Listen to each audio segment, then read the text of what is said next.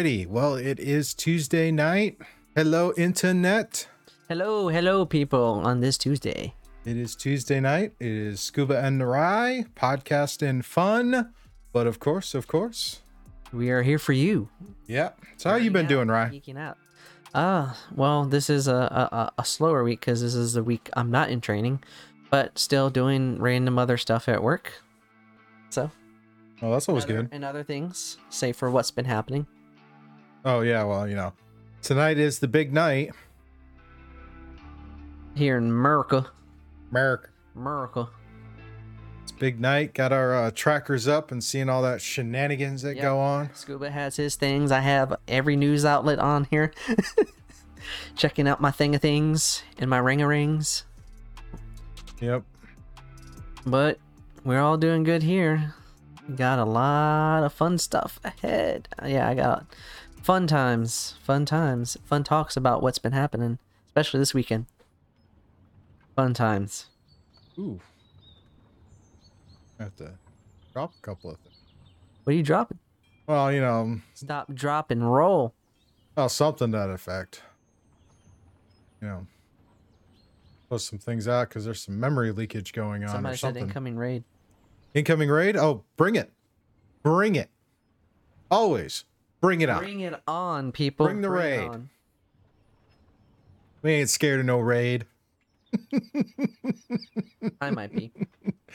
Oh, I don't know. have my armor on. Well then, quick, cast mage armor. Cast mage armor. Roll for initiative. Let's get that raid in. Nothing. you know, um, none of the above.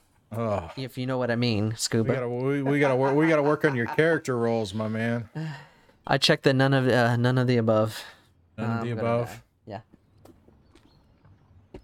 Touche. Touche. Inside jokes. but you might find out, people.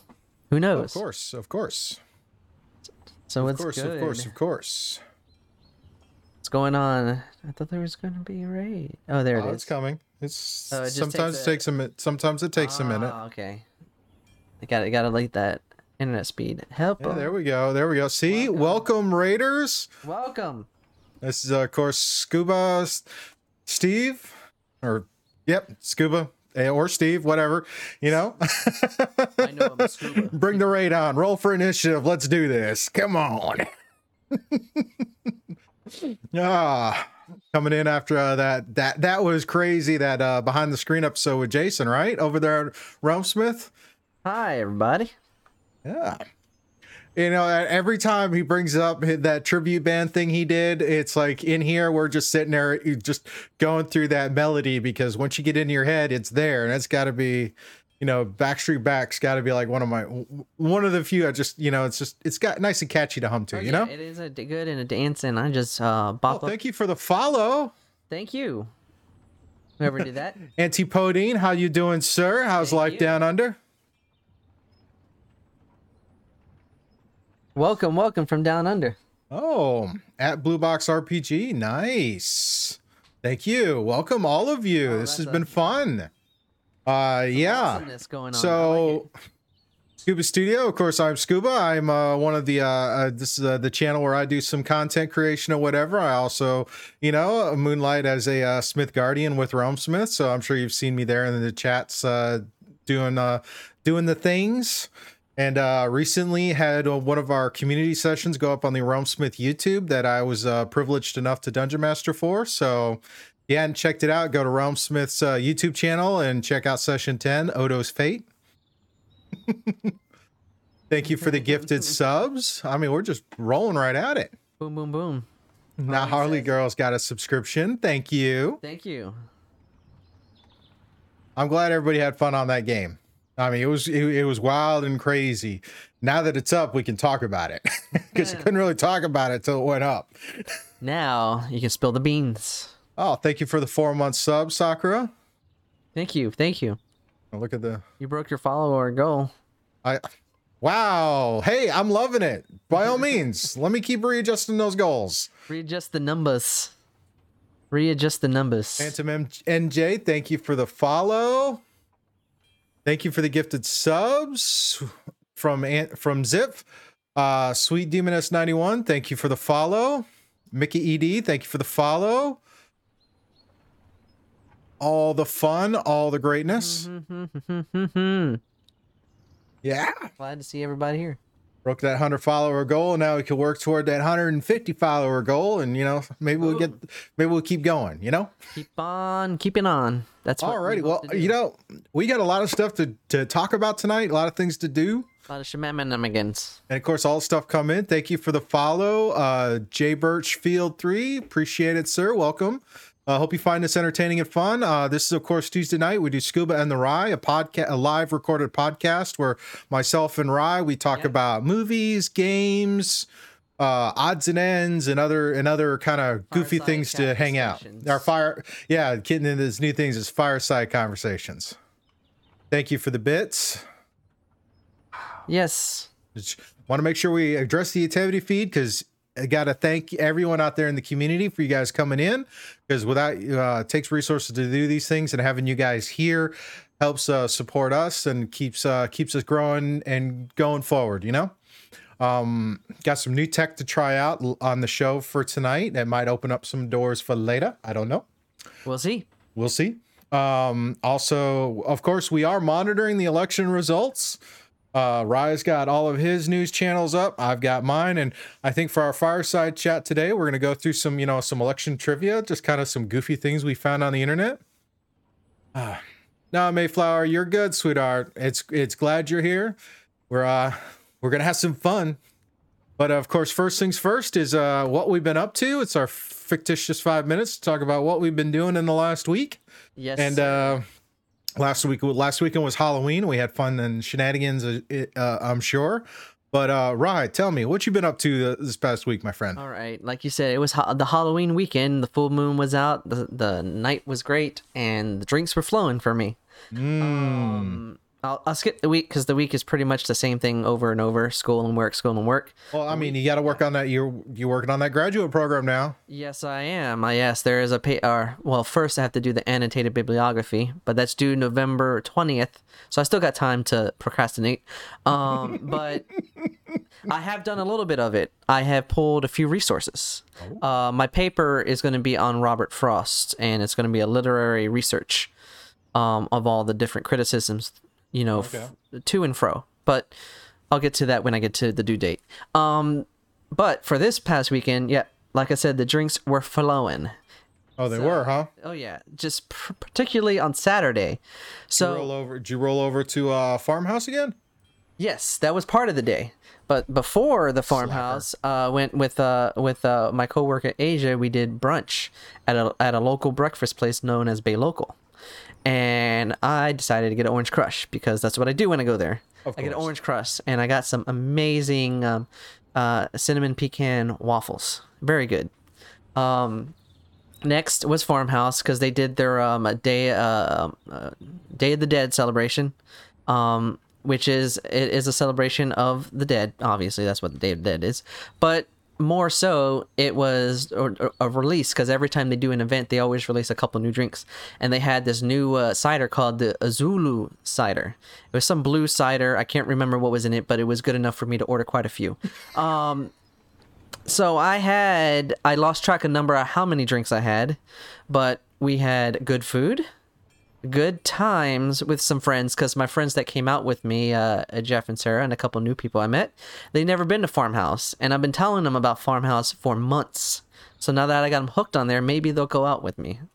Um, Maybe. and my girlfriend was there, and I took a I took a couple funny photos with some pumpkins. And Oh, if you did. you want to see them, they're in my book of face. The Book of Face. Yeah, you can find me up there. It's easy to find me, Rye Guy. Um, but other than that, and then the night was ended kind of funny.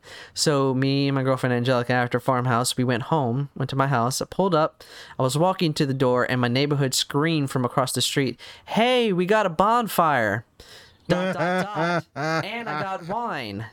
And everybody knows, especially this guy right here, knows wine is easily a yes for me. It was a delayed yes because I had to go in, sit down a little bit, and then make it across the street for a bottle of wine. And when I say bottle of wine, yes, I drank a bottle of wine after drinking pretty much the whole day. and then Sunday was spent with Sunday with Scoop. Of course. It was fun watching you play some more Baldur's Gate. Um, Homework, assignments, and end of the day at another local restaurant called Oishi Burger. Uh, we did like a delayed birthday celebration because of COVID. A lot of our birthdays uh, were pushed aside because we usually go out. Um, I need I need to book a face you even if I don't go on much. Okay, do it. Send me a friend request. Rye guy. That's what. Yeah, that's how you find me. You'll know. Well, you know, Ra, you are an editor on the Scuba Scuba Studio Facebook page. Oh, yeah. where you can post these cool things. So if you're not a, if you haven't go, go to Facebook, look for Scuba Studio. Uh, the la- uh, you're seeing the rotator up here. Oh, yeah. Uh, like that page and more of this peer pressure from the community to get Ra to post these cool things on that page. Yes, I could. I could post uh, my, my my picture with my pumpkins, uh, my uh, amazing photo as Maid Marian, and other things. But yeah, see, um, you, we could do all of those cool things. Also, there's our Discord community. Yes. it's a growing Discord where we could talk about the stuff from the show, the the games that we run that we run on Saturdays. Uh, I haven't added a section for Sunday with Scoob yet, but there's a place also to connect. And again, peer pressure Rye into posting some of this stuff there too. oh yeah, yep. Eventually, I just I just kind of forget. It's okay. But Sunday we went to a place called Oishi Burger. Um, it's a, a, a Japanese burger place. Really? And yes, you should look up the menu. You'll like it, Scuba. But we went there. We did it like a post-COVID birthday celebration of everybody's birthdays we missed. And I got the I can't I think it was the chicken Kanata burger, and it mixed chicken, um, pork, and pork belly in the sandwich. And yes, it was good. And I got a drink. So yeah, that was my weekend. Uh, it's a pretty interesting weekend. All right, Weapon Dex, thank you for the follow. Thank you. Uh, let's see. My weekend was uh, Halloween D and D. Played uh, the Strahd Must Die in Space module for both of my Saturday groups. I do a 10 a.m. Uh, game, and then another game at 8 p.m. Eastern time. And both of them had very different, res- different adventures, but the outcome was ironically similar. In the sense that Strahd got away in both instances. One of them, he was left adrift. Oh, that's a good question, Chili. Yeah. Chili uh, has a question. Question What's the difference from an American burger and a Japanese burger? I don't have the bot running, so I'm going to have to try and catch the questions. What's the difference, Rye? Um, the difference is is that they actually uh, it's you know it's a burger, but they mix in a lot of uh, Japanese ingredients. You know, Japanese stylings. You know, um, um, uh, garnishes and other kind of mixtures, seasonings. Um, I'm gonna go bring up the menu, and you can go keep diving into your thing. I think. Alrighty. Um, so that was that Sunday, of course, Sunday with Scoob, where we were doing some uh playing some Baldur's Gate, kind of just hanging out, uh, working through with my warlock. I had a, a much different experience this time around than I did the first time. And Saturday or Sunday afternoon into Sunday evening into Sunday night, friends came over and we threw down some Warhammer 40k uh, using some of the ninth edition rules that just got released. Uh, I ended up in I installed BattleScribe on my computer and built out my unit, and we did uh 25 power, which was not not a whole lot. I think I had 13, 14 models on the table this time. Got through three rounds, and I had only lost like four models, so I'd say I did pretty good.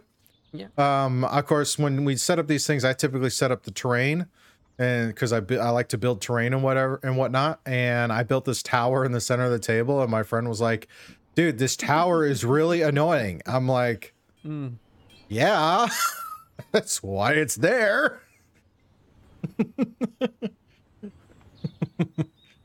so it was like, mm. but uh, yeah, we were playing that D and D module, both groups. Uh, the the Saturday night group that ran long. Uh, I think we started the final encounter at ten minutes at twenty at twenty minutes to eleven. Didn't finish till like twenty minutes after twelve. So yeah, that was uh pretty intense. Uh, both of those are up on VOD here on Twitch, and I'll get them up on YouTube as soon as I can. Oh, see, Zip, Zip, you know, I've actually got something for you on that one. I've got something for you, which I will get. Yes, I actually got, I actually Oh, finally stopped yes, procrastinating yes, yes, and started working on my minis, actually painting minis. And I have a few that are painted and base coated.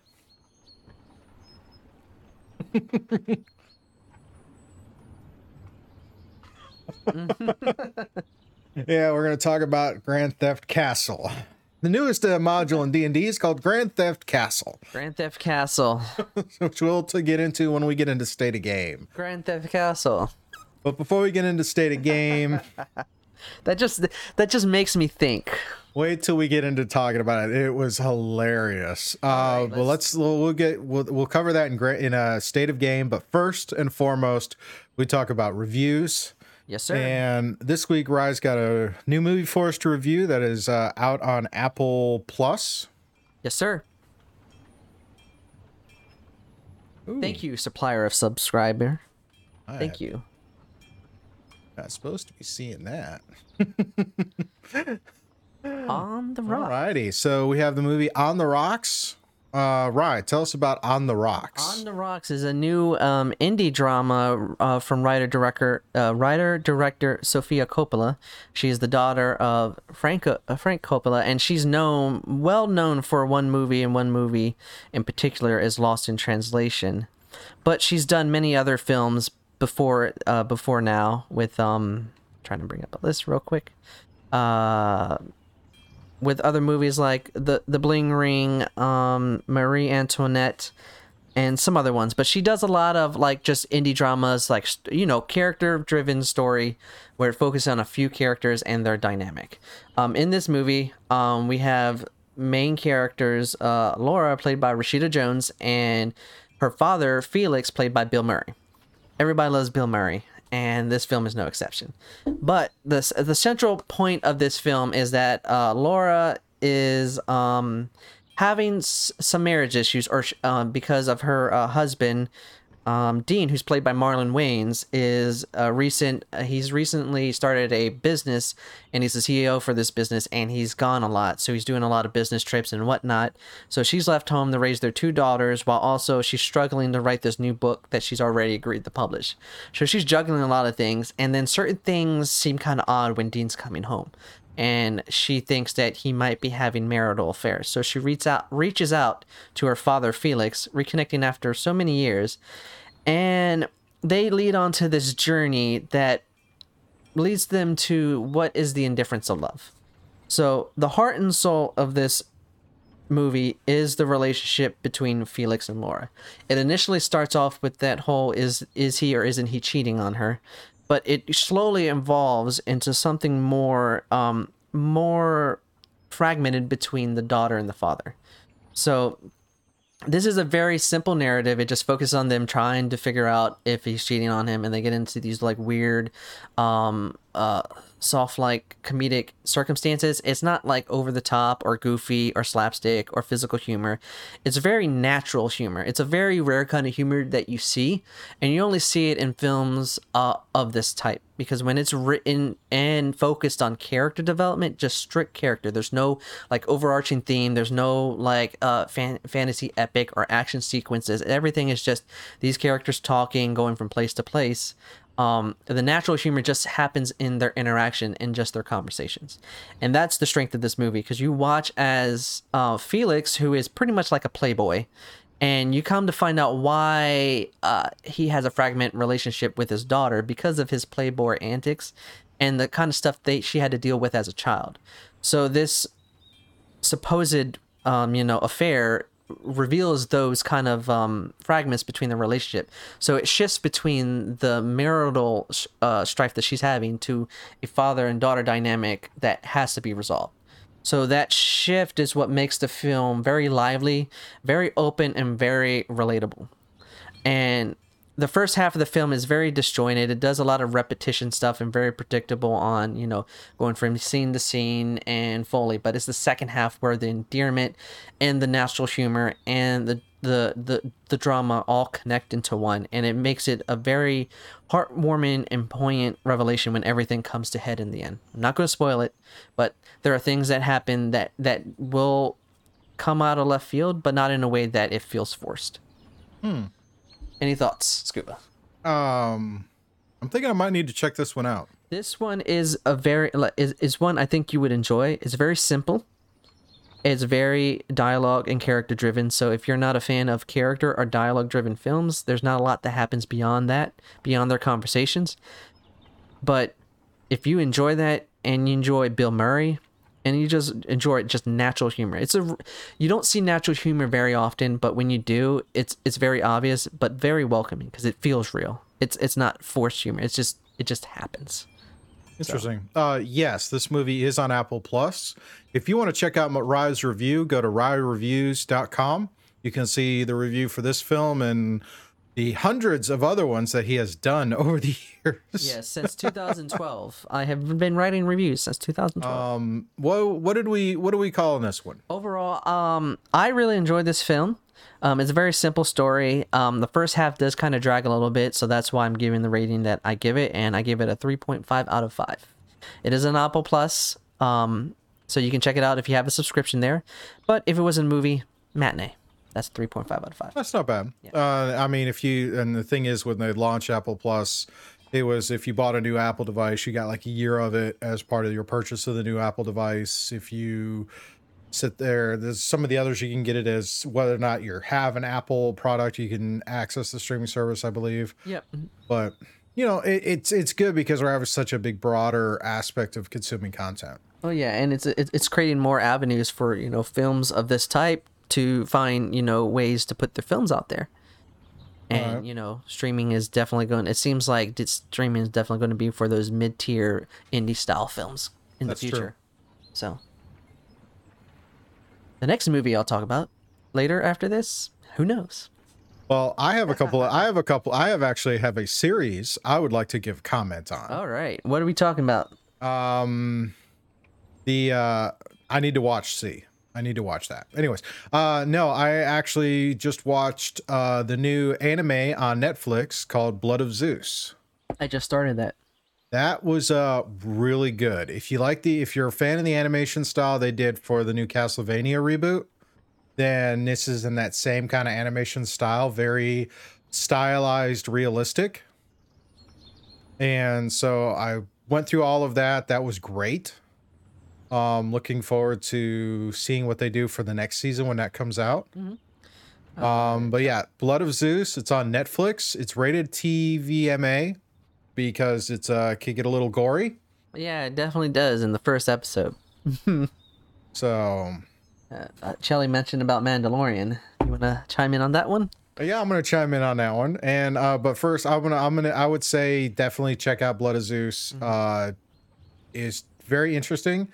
Um, doesn't pull any punches with some of the uh, infighting amongst the gods, and uh, I would give it a solid three out of five. All right, I look forward to finishing it. Actually, me and my girlfriend are watching that, so that's that's that's the couple show. And of course, the uh, the the bantha in the room is Mandalorian season two did drop First episode dropped on October 30th. In fact, Rye and I have restarted our episode by episode reviews, uh, full spoilerific reviews of each episode of The Mandalorian as they come out. We recorded our first, uh, we recorded for episode one uh, just a little bit ago today.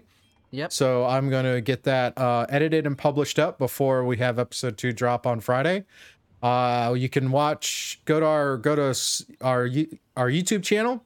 Scuba Studio on YouTube and take a look. We have a full playlist of all of our episode reviews. We did the first season of The Mandalorian and the first season of The Witcher. Um, we hadn't really got into a, a, come to an agreement on an on another series to do an episode by episode review, so that might be something we can discuss in the future.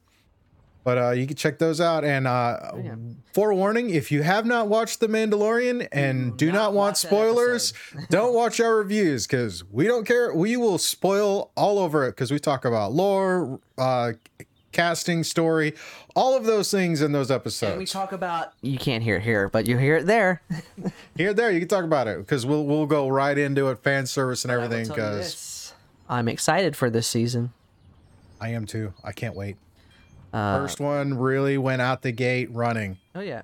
Yes, this is the way. This is the way. And if y'all have any show uh, suggestions and we have subscription to those uh, services, let us know. We'll would take like it to. in. I would like. To, oh, I thought about C, but yeah. Yes, uh, we recorded Yes. it before this uh, podcast, and it will be posted on our YouTube channel at a later time.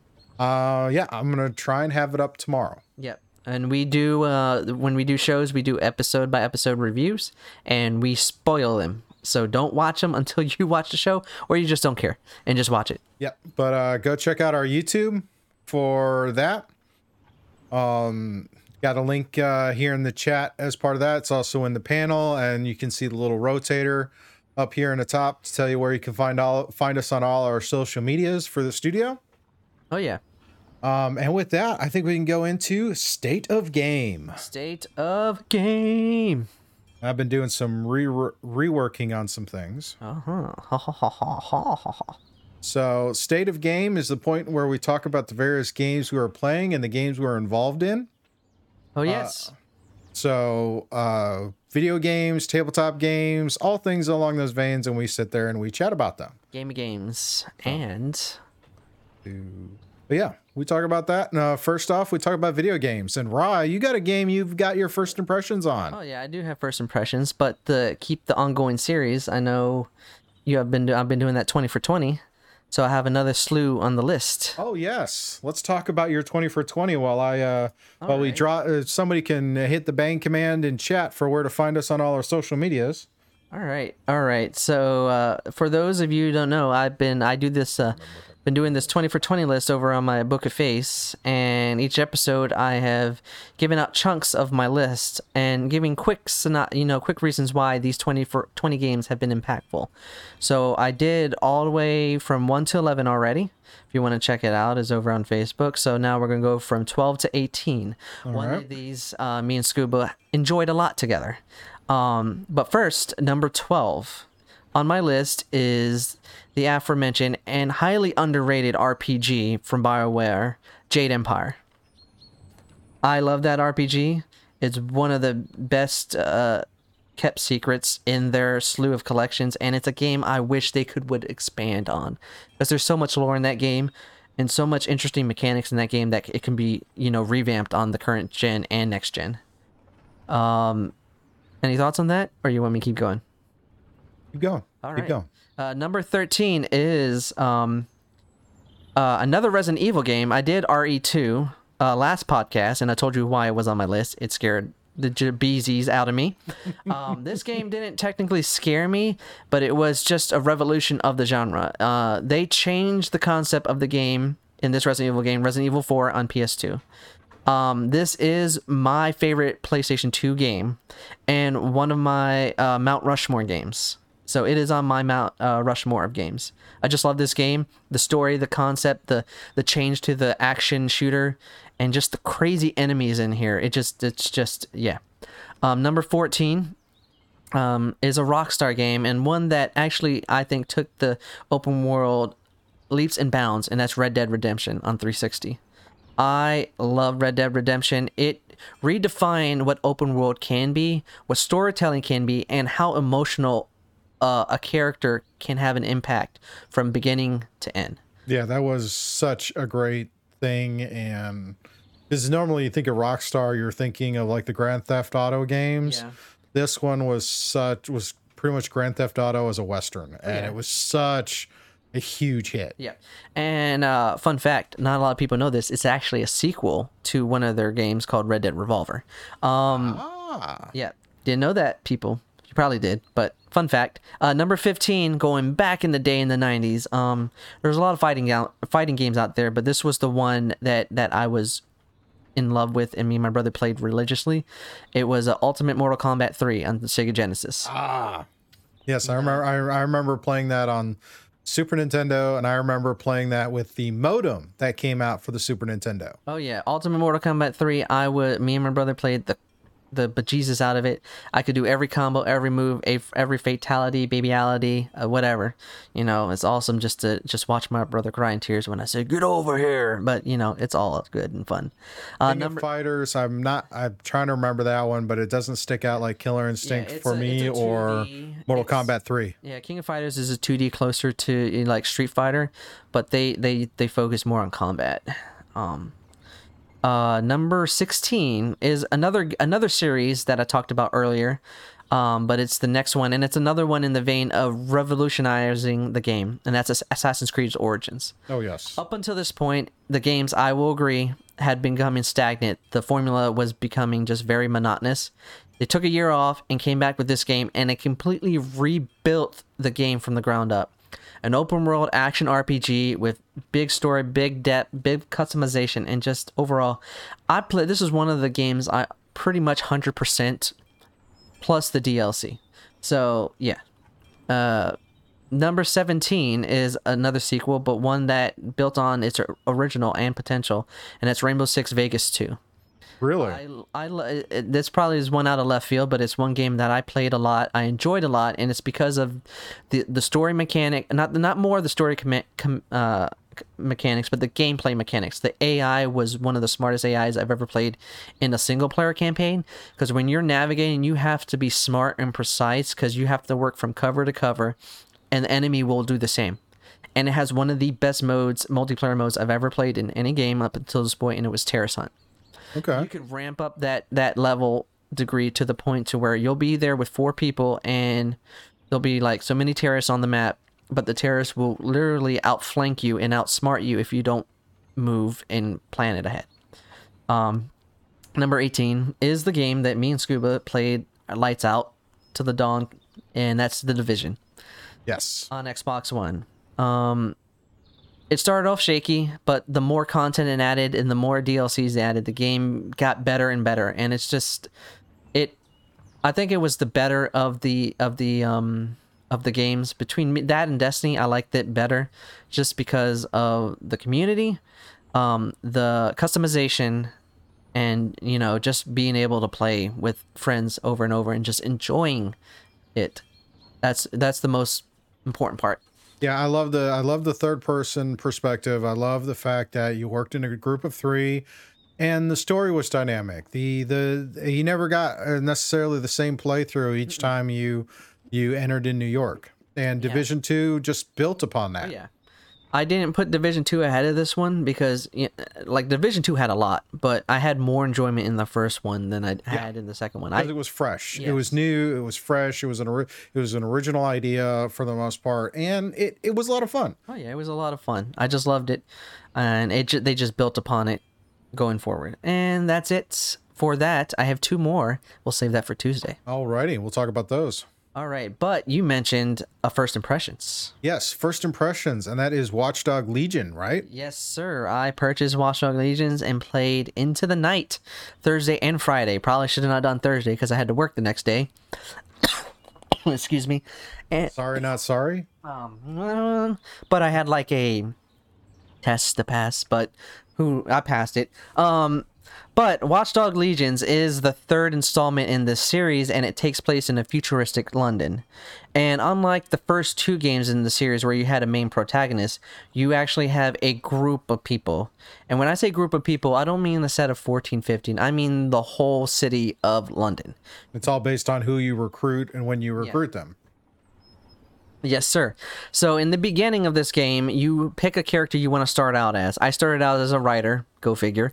Um, and you pretty much from there you do initial mission and then you go and the coolest thing i have loved about this game so far is the fact that you can recruit anybody and everybody but there's a catch and the catch is is that not everybody likes dedsec so you have to work through the story to build your reputation to be able to recruit certain people. And once you get your rep up, then you'll be able to expand who you can recruit. Like the latest person I recruited was a doctor. And the cool thing about everybody you recruit is that they can get you into certain buildings without having disguise. So for the doctor, he has a special tranquilizer gun, and I could go into the hospitals, just walk right in, not even worry about the guards. So Nice. um and it's really the dynamic of the game is so crazy that w- the way you attack the enemies and the way you take them out can come from various degrees. You can just you can literally do every mission by tech. You can go guns ablazing. Um you can uh use your unique skills of a character aka like a doctor or like a policeman like Chelly was talking about or the last person I've recruited, I haven't used him yet, is a construction worker, and you can use con- construction equipment. So there's varying degrees of stuff you can do, and you basically are going from borough to borough of London. You're trying to bring De- DedSec's reputation back because of a certain thing that happens in the prologue. Nice. Um, so yeah, they expanded on a lot of the mechanics from the first two games. And that expansion, I haven't opened up everything. I haven't interacted with every part of London because if you look at my map, it's only like a speck of it that I've actually navigated through. But so far, the interaction is prime. And just seeing just how beautiful the game is just on the Xbox One, it makes me think of how beautiful it's going to be on the Series X and PS5 because it definitely is beautiful to look at. It's it's very ironic because London is dirty, but it's beautiful. It's it's just a crazy kind of There's sense. so much history involved.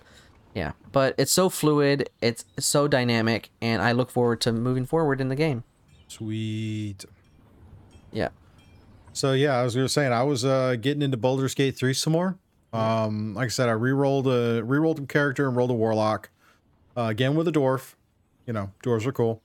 uh, and it got to a point where it's like this uh area, this ruins area that I went to the first time around and got absolutely slaughtered. This time, walk through and be like, "Yeah, you guys just all can go away now." I think I'll do something else. So I'm looking I'm I'm looking forward to playing some more of that.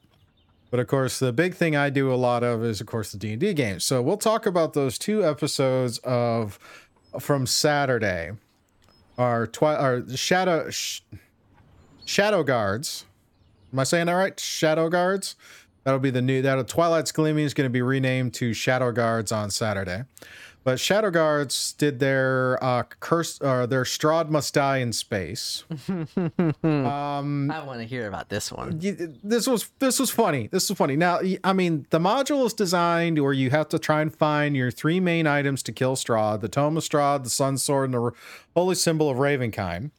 And then you go and fight Strahd. But the idea is you're trying to fight Strahd before he, because he finds a Spelljammer helm. and he finds a Spelljammer helm, and he converts his castle into a Spelljammer ship. And when the party gets there, he is piloting the ship from Barovia to Oerth, which, if you're familiar with D&D lore, Oerth is the planet that Mordenkainen lives on. And he has sequestered Irina there to for her safety. So while Strahd is hurtling through through Realmspace to get to Oerth to reunite with Irina, the uh, party is trying to find their three items and prevent Strahd from getting there. Well, unfortunately, due to time constraints, they weren't able to search the entire castle because, you know, let's think about this. Uh, Ravenloft is a huge castle to search in. Huge castle. So, gonna have to kind of work our way through that. So, while they're working on that, they did find the sword. And he got and the nice thing is he got to weed through a lot of the various rooms in Ravenloft if you've never done it. But they get up there and unfortunately they didn't get they didn't prevent him from getting to Oerth. He got to Oerth, and while the party continued to go through the mansion, Strahd of course goes down, goes to talk to Irina.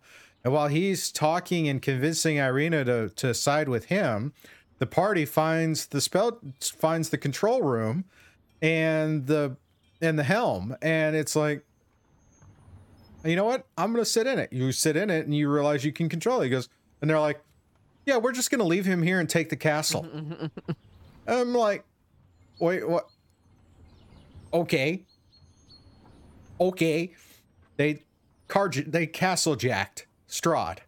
They took their cat they took his castle and flew off and abandoned him on Oerth with Irina. So Strahd gets to live happily ever after with Irina, and the party just sails away on the on their stolen spelljammer ship.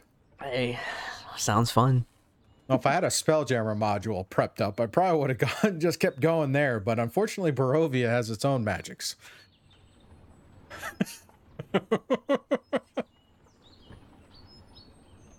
but uh, yeah, that was just wild, crazy fun. Wild and crazy fun. And then Saturday night, challenge accepted crew got to do it as well. Now the challenge now the the the challenge accepted crew got to play with level 10 characters.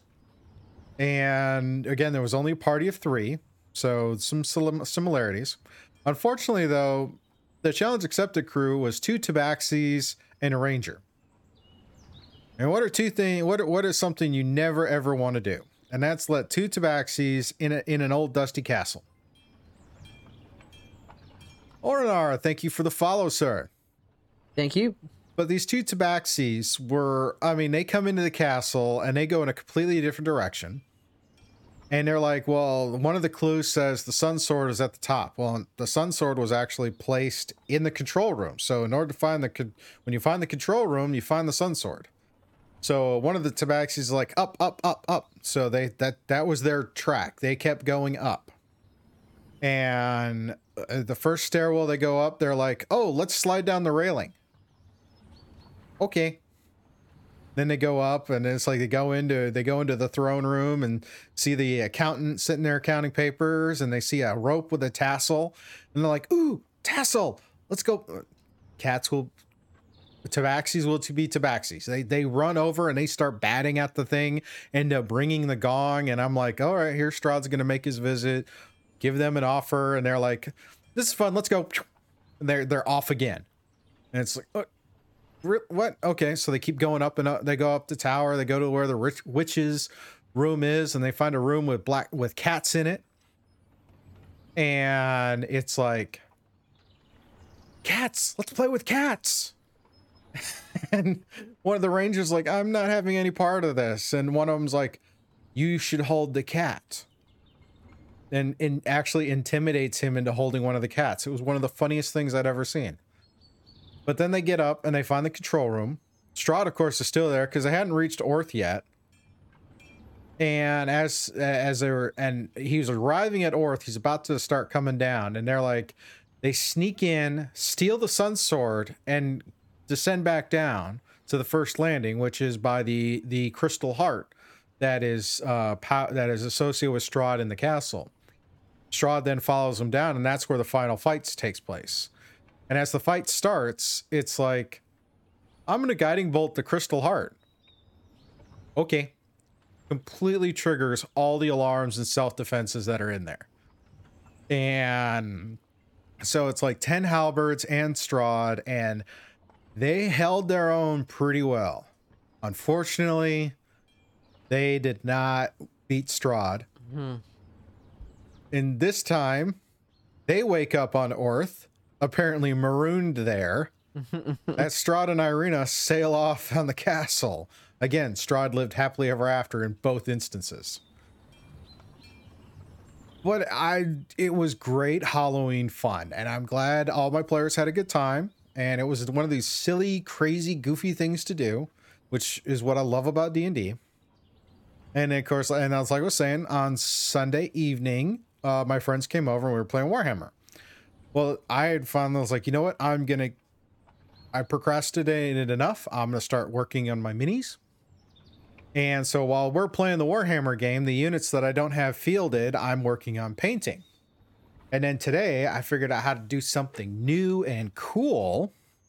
So I'm going to show you what that new and cool thing is. Should be working. Uh oh. Let's see what is not happening here. Figures.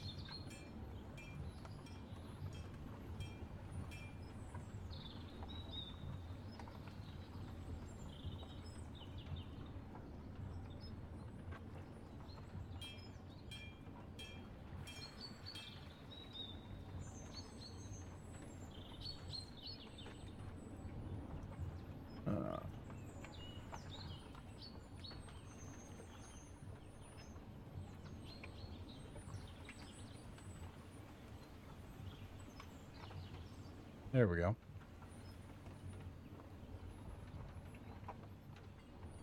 Keep this in mind for later.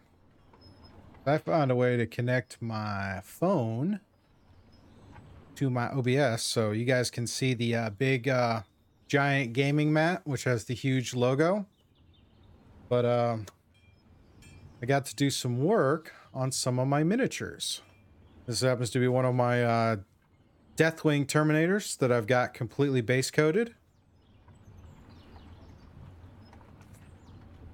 In fact, I've got uh, the whole squad here, which is the uh, first of two squads, because I'm learning that you know I get one squad since I have two of two of these squads for this whole unit. I can sit there and do the uh, do one to practice and then film the other one. And then last night, while I was while I was doing what I'm doing, I started working on base coating my uh, Deathwing uh, assault ass- assault squad. So, or not no Dark Angel because I run Dark Angels. I don't have enough to do anything other than that, but it's nice because now I have this. Now I can actually do mini, do a maybe do a stream when I do Sunday with Scoob and work on painting minis for part of the stream. Could be fun. Could be cool. But the fact that I've rigged this up through via a wireless connection to my stream box means I can connect a couple of other uh, iOS devices, maybe even a couple of Android devices, and set up some cameras for another place.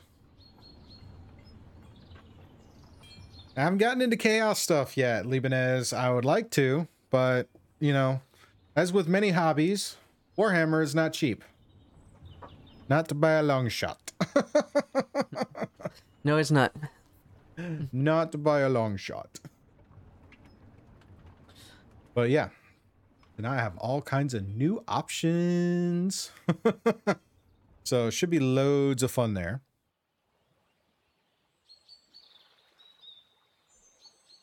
Do do do do do. Back. So all the fun goodies. Fun goodies. Oh, chili, I've got something for you on that one.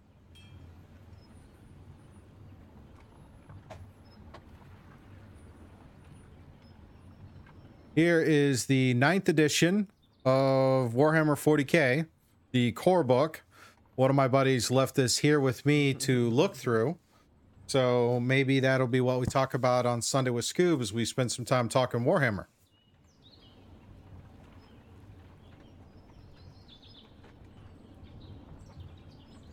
So hopefully have some fun there.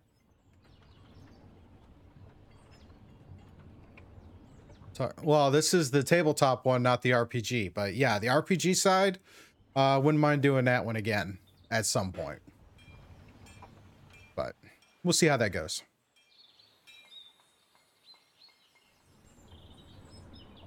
Uh, probably not your group, Lebanez. I know we did do some chaos stuff in the past. That's where the whole joke of, hey, who who's the guy in charge? We'll kill him. We'll put the number two in charge and be like, hey, you work for us. If you don't, then we'll replace you, just like we did the other guy. Shenanigans, shenanigans, shenanigans. but uh, I think the only other thing was uh, last Thursday did a D&D session for the community, and that got posted up on YouTube under Realmsmith, and that was fun. That was the prequel to the season finale. Got to take a group of a party to go and uh, try and find uh, one their missing elder and some missing people, and set it up for an interesting little uh, rescue op, which I honestly didn't think they'd get to. But one of the but again, players will do what players do, and they happen to move around the and flank the uh, main uh, threat and rescue one of the prisoners before the rest uh, died horrible deaths as the Nightwalker came into the world. It rises and takes you out. So yeah. well, I needed to have bait. I needed bait to entice the players to enter the camp because I was part of me was thinking I had set up the camp in a way that some parties would be like, "Nope, we're not going to bother going in there." But I needed a reason for them to go in. So, aside from general curiosity. Yeah. Leave them a note. Yeah, it was uh it was pretty cool. So yeah, go to Realmsmith uh, uh Realmsmith's uh, YouTube channel. Check it out. It's session 10, uh Elder Odo. And uh you'll get to see uh me DM the session with a bunch of members of the Realmsmith community. It was a great privilege, had a lot of fun. Antipodean was in there as well, which was great. Got to play with him and several of the others. It was, uh, I think it was pretty good. I mean, definitely some more learning points as always. Roll twenty map, uh, definitely, because you, you when you'll see the roll twenty maps on our on my D and D streams, you see it from the DM's perspective now instead of a player's perspective. So it's like, hmm, all the things. But oh wow, yeah.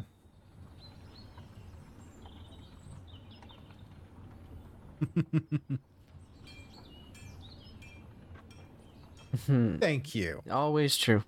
Thank you. I I do my best to try and make sure we have fun and it's a great story.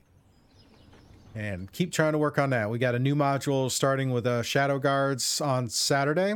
It's called Shards of the Day. It's another second edition module that's scaling up to fifth. I've uh, been working on the maps with uh, some help from Shad, and some of those maps are looking pretty good. So we'll see how that starts, and that should carry us through for the rest of the calendar year and then see what we do in 2021. Challenge accepted is uh, continuing their progress. They'll be back in uh, in uh, their work in their in their adventure on Saturday to see how that goes. Yeah, I like the I like scaling up the second edition. It gives us plenty of stuff to work with. That's a fun game. Yeah, Fall Guys season two's out. I wouldn't mind uh, throwing down on that. Maybe we maybe we can do that sometime soon. I know tomorrow typically I, I got to do a lot of post season wrap up for some things and get some stuff uh, worked out. But I think we're good. I think we're good for our fireside chat. We're yeah, Yeah, I mean it's it's election night. We're watching the election results come in.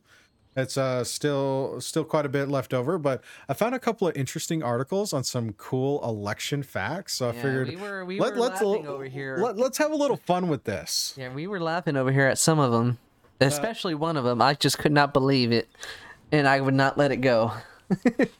Uh, there's a couple of lists I pulled up from a website called factretriever.com. Uh, Oh, yeah. was asking. No, no. This is the this is uh, the fun facts is taking place in the fireside chat. Uh, D-Man Rhodes question, are you looking for Tide Season 2 with Realmsmith? I am. I'm not sure what we're doing yet. Still working out some of those details, but I am excited to do some more community sessions and uh, see what kind of uh, arcs we work with on that.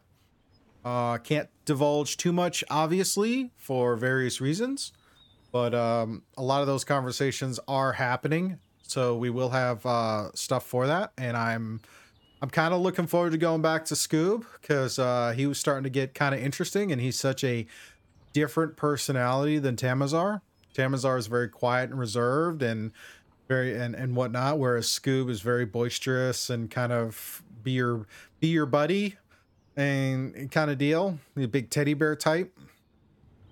So it should be it should be interesting. I don't know what we're gonna. I can't really talk about where we're gonna go, what we're gonna do, but it it should be a lot of fun. Straight up, it should be a lot of fun. I I loving playing D and D all we all the time. I do need a little bit of a break right now, and we are taking a little bit of a, gr- a break on some things, so we'll get there. Um, there's some talk about that. I would stand by to wait. I know there's going to be a lot of changes once Tasha's drops in a couple of weeks. Uh, that's going to change up with quite a few things. So there may be some people who want to revamp their characters because of uh, the stuff that's in Tasha's. But I would have to say you have to stand by for when the player guide comes out and we get started with those things. So as I said, can't talk about it too much, but I can say it should be a lot of fun. Um, we had a lot of fun with this. The community sessions were good. I do plan to keep doing the community sessions if you guys still want them, and we'll see how it goes.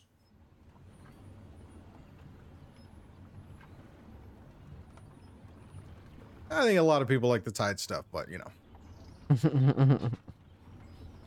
Yeah.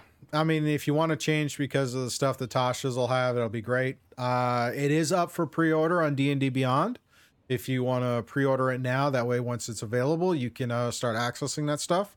I did order my hard copy from my local game shop because you should always lo- support your local game shop, especially with all of this uh, COVID craziness and places going back into lockdown. Good. That's good. Yeah, do it. The alternate color cover for Tasha's looks amazing. I really like the way the alternate cover looks, and of course, I'll show you guys once I get my book. Eh, For those of you who haven't gotten it yet, but um, we're talking about some interesting election facts. Now, the one Rye was uh, giggling about was um, I can't believe this one is even an option. But let's go. it's it's funny, it's funny, and you know, it seems like a good one to start with. Yeah. Um, here we go. This is uh, from uh, Fact Retriever. The article is uh, 45 surprising election facts. Uh, this one was number five. Is some countries such as India, Greece, Ukraine, and Colombia have a none of the above option on the ballot. In the United States, Nevada is the only state with a none of the above option on a ballot. so it's like really you, i mean to be fair sometimes it's like i don't like either side so can i just opt out And yeah, in in some cases it happens that it's happened a couple times in my voting life. here's another good one for you um in a a, a brand of uh foot powder Exactly, won the 1967 mayoral election in uh, ecuador. The foot powder company claimed their product would bring hygiene and well-being to 4000 townspeople. So a foot powder was elected mayor. Talk about Hey, you know, at least you're going to have clean feet. right? Yeah, you know, clean feet's always good, especially if you're a runner. Yeah. Uh, um, a lot of interesting ones. Like here's a good one. Um, during the Bleeding Kansas election of 1955, over 5,000 so-called border ruffians entered Kansas to sway the election in order to force uh, certain legislation. Even though the number of votes cast was more than the number of eligible voters in the territory, the governor was approved. The governor approved the election. I mean, what? Just uh, I'm. It's nothing. It's just weird. Um. Did you do you guys know that there are 13 states that allow you to register to vote on election day? Most of the states do do not. Um. Or the fact that in France, citizens are automatically registered to vote as soon as they turn 18, and in Sweden, once you turn in your tax record, tax tax records, you're registered to vote. And in the U.S., only Oregon is the o- Oregon is the only state that automatically registers you to vote when you turn 18. yeah, that that that auto registration would definitely yeah, definitely be beneficial, especially in the technology age. You know, a lot of stuff is auto. Speaking of technology, this one is over here. Where was it? Speaking of technology, where was it? Oh, it must be on this other one. Oh, I saw it. Where was it? I know I saw it.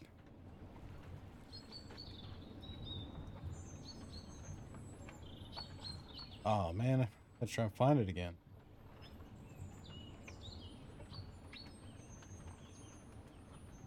Ah, here we go.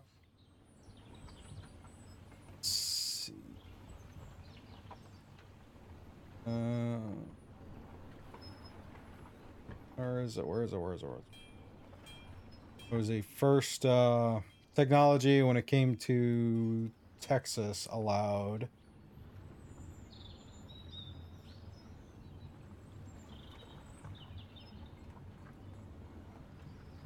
Anyways, Texas was the first state to allow you to uh, allow astronauts to vote for the federal election from space. And the first ever uh, vote was cast in uh, the 88, late 80s, early 90s. That'd be 90s. Trying to find the uh, find that little fact again. Probably should have highlighted that so I could find it easy. uh, here, good one for South Carolina. It used to be illegal to buy alcohol on election day.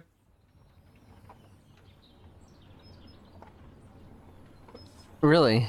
That just caught my eye. Mhm. Interesting. Oh, here's a good one. George Washington spent his entire campaign budget on 160 gallons of liquor to serve to potential voters. And he is the only president to ever run unopposed.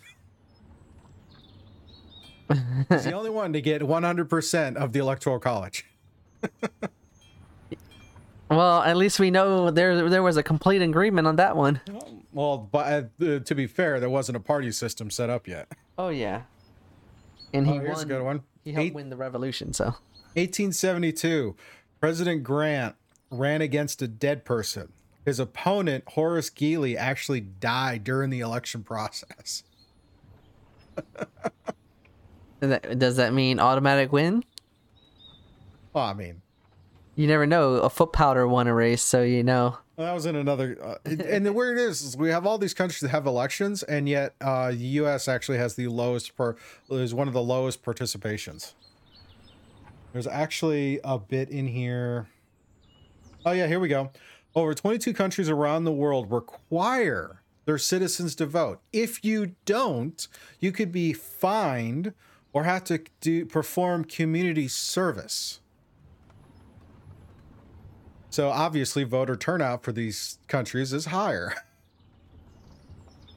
And uh, yeah, in a lot of places it, it tends to be. Oh, here's an interesting one. In many countries, such as Greece, Australia, and Brazil, hold their elections on the weekend to encourage higher voter turnout. Traditionally, elections in the U.S.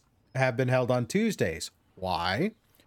Because in the past, that allowed farmers to travel to polling places. Places.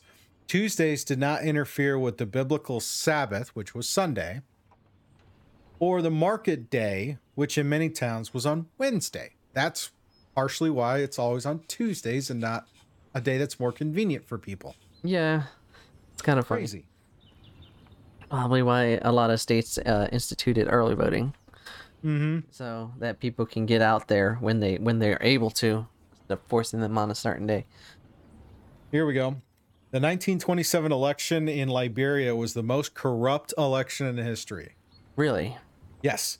Charles D.B. King, who was seeking his third term as president, won by 234,000 votes to his opponent's 9,000 votes. Here's the catch there were only 15,000 eligible voters. Yeah, that's that's that's pretty corrupt right there, and they just went with it. I'm assuming. Have to look at a. Barbecue going at each polling place so you can get a sausage bread or brat when you call. See, that's cool. You can you can you can get me if you just put you know put some food there. I might go. Yeah, I mean it, it's funny. Um, in the United States, the individual states just determine how registra- registering for vote happens. Only, yeah, the 13 states allowed on on that day. Um, what's another fun one? Oh, of course, the uh, the infamous uh, the infamous Truman debate, Truman election, where everyone was so confident that Dewey was going to win the election that the one of the papers had preemptively printed the story that Dewey won the election, even though it was decided that Truman won. So there's that great picture of Truman holding up the newspaper saying Dewey won the election, yet he, when he did. Grover Cleveland is the only candidate ever to be elected to one term, defeated for a second term, and elected again four years later. Yeah, he is uh, both the 22nd and 24th president. John Quincy Adams is the only president to have lost both the popular and the electoral vote and still become president.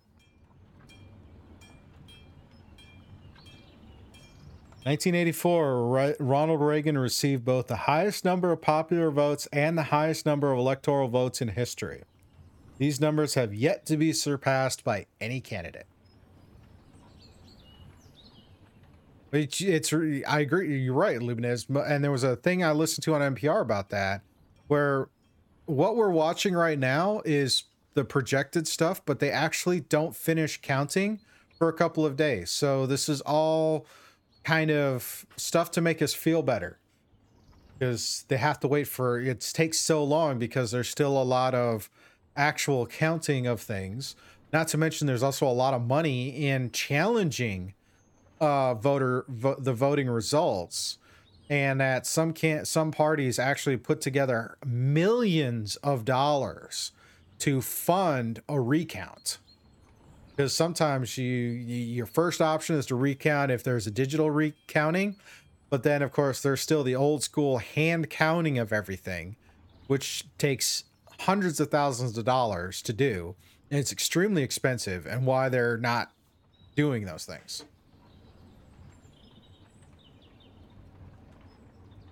That happened in Florida in 2000. Yep. Uh, of course, the oldest potential candidate, the oldest uh, presidential candidate elected was Ronald Reagan at seven, 69, and then uh, JFK at 43. Um, here we go. Before 1804, the presidential candidate who received the second highest electoral votes became vice president. So it used to be the winner was president and the runner-up was the vice president. And Yeah. then after it was after that, I think it was a Thomas Jefferson uh, election. He changed it. It changed to okay, having running mates, kind of deal. Yeah, that that would definitely be interesting. uh, American astronauts on the International Space Station can vote in elections from orbit via secure email. Definitely um have to have some security going from up there down here. George Washington ha- gave the shortest inauguration speech at 135 words. William Henry Harrison's was the longest at 8,445 words. He spoke for over two hours in a heavy snowstorm, which made him catch cold and ultimately die of pneumonia a month later. Yes, he was um yeah, I remember reading that one.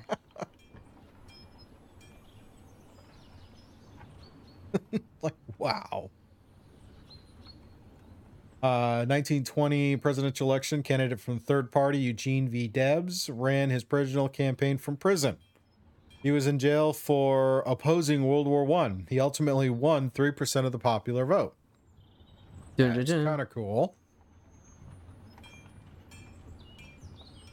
first election to use voting machines was 1892 Though it was actually invented earlier, candidates initially opposed the idea because it eliminated the wheeling and dealing for votes over the phone. I'll give you my five for your fifteen. We talk about all this kind of craziness, but looking at our history, it's even more shenanigans. It's shenanigans all over the place. I still the none of the above option is still it that's the that's the that's the that's the kicker for me. None of the above. Oh, you know what? Uh, when this is up on YouTube and you've heard all this, what are some of your favorite elect- election facts and uh, anecdotes? And uh, drop them in the comments. Uh, it'd be love. It'd be great to Did you do the see what kind slogan of great. I thing- might have- did you do the slogan one? Oh, the worst slogan The ever. worst slogan. We'll end it on this one. The Okay. worst slogan ever, people. Can you guess what the worst slogan can be before Scuba finds it? Any any any takers? Anybody want to put in something ridiculous for a a, a campaign slogan in the chat? Anyone? Anyone want to take a guess? I mean, this is this this is pretty bad. Yeah, it's pretty bad. We're, we'll let, let's see if uh, we get a couple. See, I haven't seen the chat move after Mr. Chelly. Oh, I'll, I'll let you. I'll, uh, hopefully everything's still going good. Yep. All right. Right over here, uh, Ketamarty has one. Hope for me, get your gruel free. And you, Not quite. Gruel is. All right. Any The any worst- other any any one more? Not you stream elements. The worst slogan in history. Worst. Remember. The worst campaign slogan in history belongs to Al Smith, who was against prohibition. To show his support for the creation, distribution, and sale of alcohol, he advertised Vote for Al Smith, and he'll make your wet dreams come true. Slippery slope.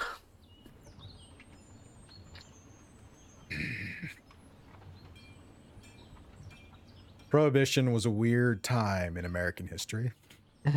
Charlie just was laughing. Worst. Yikes.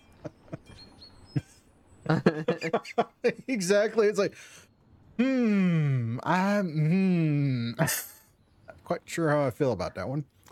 But yeah, considering it was prohibition and trying to, you know, turn that off and all that, it's like, yeah. Yeah, I mean, even though it was prohibition, you know, still, you know, that that term is universal. Mistakes were made. That's all I'm gonna say. Uh, someone went the wrong way, I guess.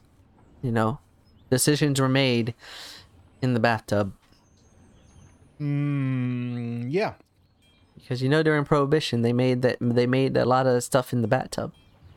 So Oh, here's sounds it. like the guy needed a drink. Let's Yeah. try, it's funny, but here's another one. Roseanne Barr once attempted to run for president, got as far as filing with the Federal Election Commission under the Green Tea Party Act. Tea, Green Tea Party ticket. well, Kanye was running on the birthday birthday party, so No, the Constitution does not state when the election should be, which meant uh, that in the early 1800s, people could vote from April to December. That's a long time to be running an election. yeah, Just they don't even say. have they don't even have uh, candidates, you know, picked until August until the conventions. So that's kind of That's that's the modern one. yeah, that's kind of yeah, it wouldn't work. Well, you know, they could agree. But you know, going on your comment about Harrison, we have had two prime ministers die on the job from a heart attack, but one of our prime ministers actually went missing off a beach, never to be seen again. Oh, where where where is this at? Is this um, Um, down under? Yeah, he lives in Australia. I think if you go missing off the beach, there's a couple of worthwhile candidates for how you went missing. There, yeah, down under. Yes. Uh, first two that come to mind are box jellyfish and white sharks. Just saying. Insert poison anywhere. Rogue, Rogue wave. waves. There There you go. That too. could have been that. Could have been, or could have been a salt. Uh, could have been a salt croc. Crocs. Yeah, salty. Hey, it's good meat. There are many, many ways this could go badly, but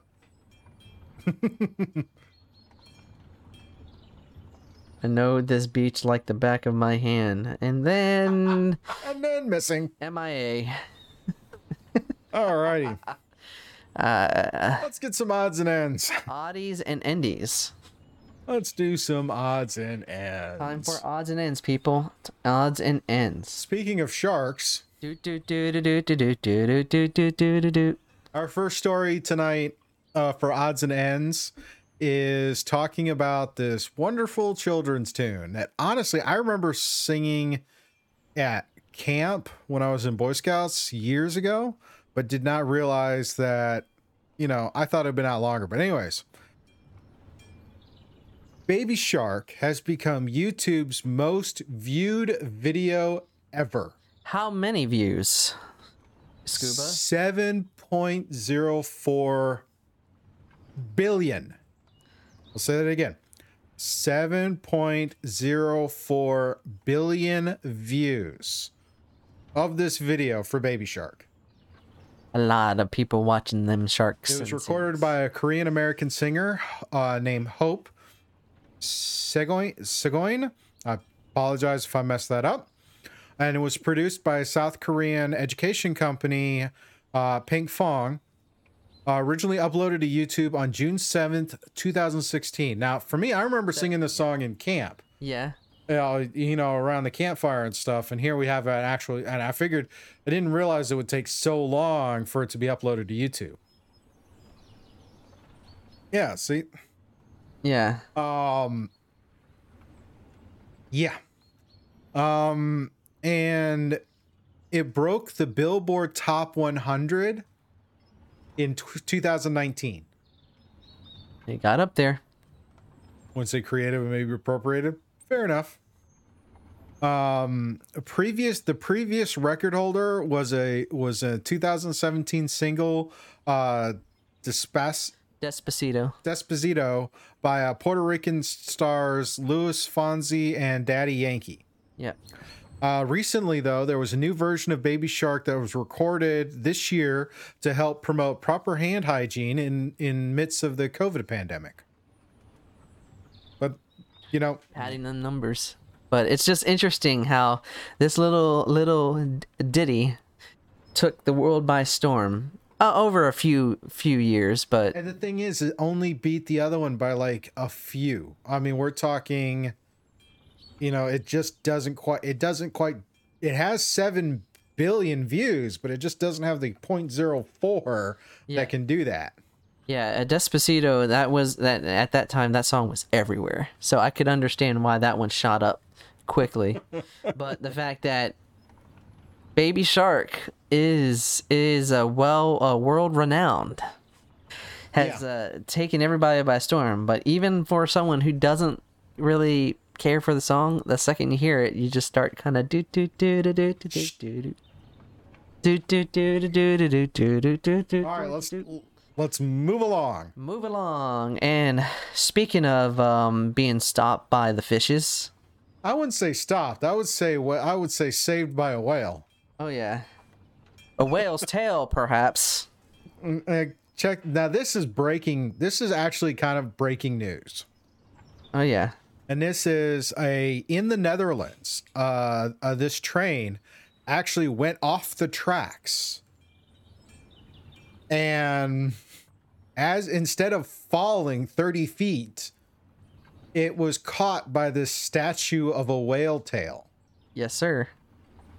No idea what caused the train at, to, to train to derail, but this is one of those right place, right time situations.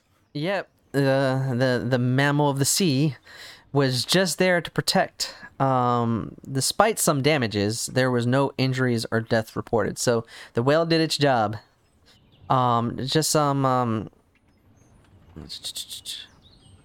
The just uh, just some tidbits. Uh, the quote: The sculptor at the end of the tracks was given a precedent name, "Saved by the Whale's Tail," according to France 24. End quote and it was built in 2002, installed at the De Akkers station in Spijkenisse, a city just outside of Rotterdam. Rotterdam. So it was like little, just little quick, little not. This was uh, apparently this happened Monday night, Yes. and uh, they were gonna leave it up on the overnight and start taking it down today and doing their investigation. But Thank you, Weeble and Bob. yep, th- them tails. But you know, you you see odd things in the Netherlands when you're um, doing a couple other things. well, now that we've gone terrestrial, let's go extraterrestrial. Let's go extraterrestrial and uh, expensive. Yeah, how is that for a value? Yes. Uh, Ten thousand quadrillion. yes. Uh, lots and lots of money for an asteroid. Well, eh, here's the thing. This is an asteroid that's uh, somewhere between that's uh, in the asteroid belt. Um, a new report, uh, new study published in Planetary Science, uh, takes a closer look at this asteroid using the Hubble tel- telescope.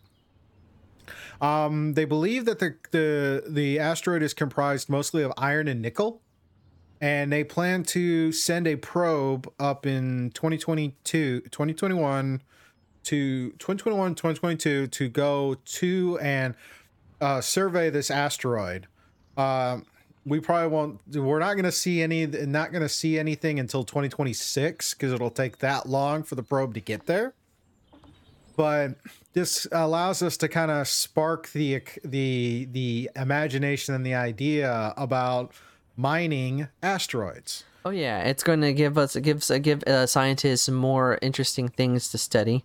Um, They think this was part of a protoplanet that didn't quite uh, make it.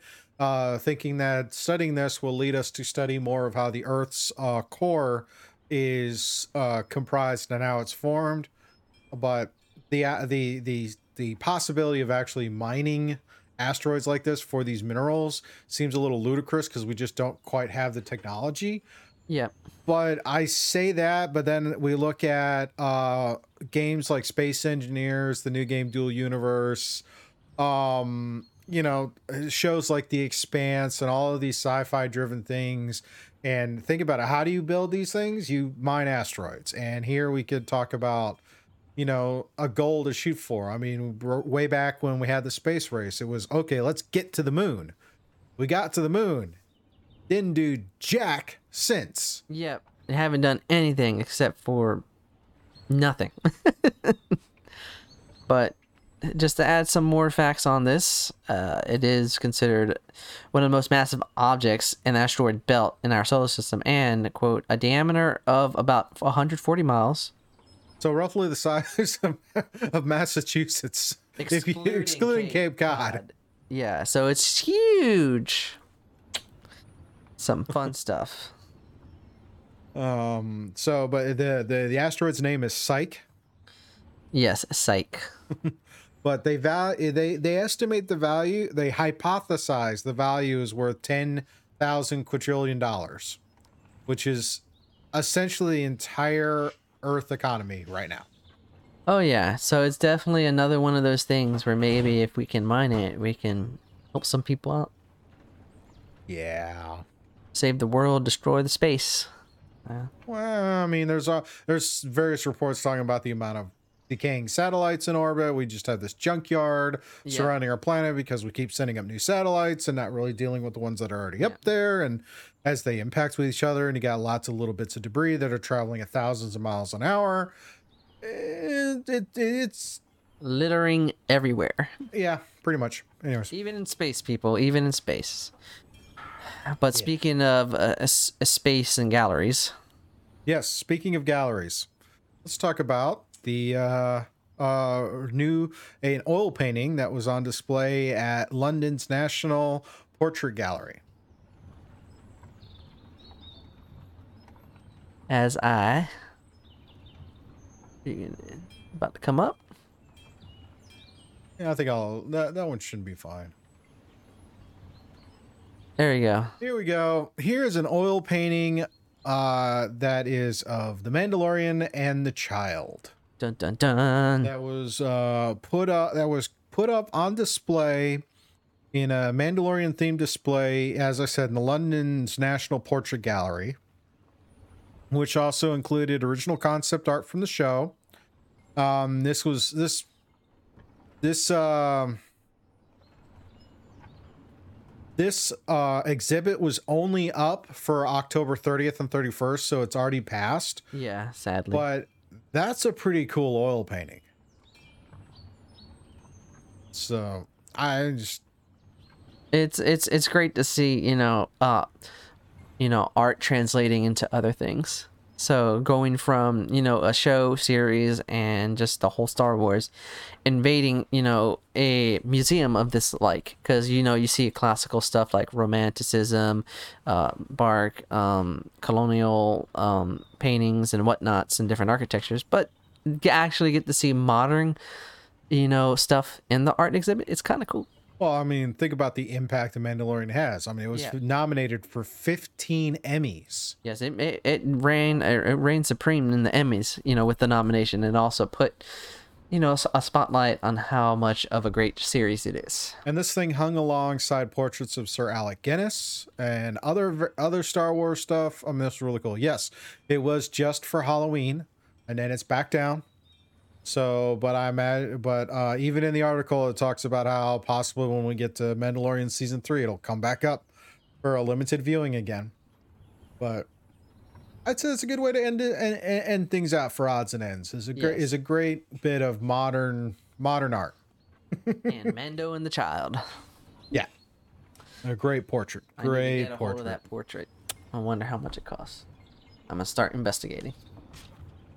All right, too bloody much. Let's be fair. Yeah, too much for me. It's fine. I'm already scouting the next gens because of supposed sales. Oh, that's right. He's the next gens are supposed to be in um Best Buy. Yep. Uh, I will try to stick to that six months moratorium, but you know, if I happen to see it and I have a really decent um gift card just chilling in my Best Buy account right now, I might use it. That's fair. Let's be real. We're in postmodern era. That's fair. Yeah. I don't know my art very well, but that's fine. Thank you for the correction. That was that line from Hudson Hawk. I may not know art, but I know what I like. Yes. Oh, modern stopped in the 70s. Yep. Did not know that. Thank you. Fun to I love learning things. I love being able to share and pool knowledge. Just got to, I would spend way too much eating here if that was in Charlotte.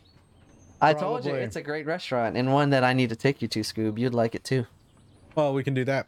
Um, well, that's pretty much all we got. Thank you everyone for hanging out with us. Thank, Thank you for that you. raid that came in. Um, well, big shout out and a thank you to Sirenscape for the background music and soundboards you've been hearing during the course of the episode when we're not running our mouths. Uh, go to sirenscape.com to check out all their various soundboards and theme music that you can use for your tabletop experience. Uh, shout out to the community.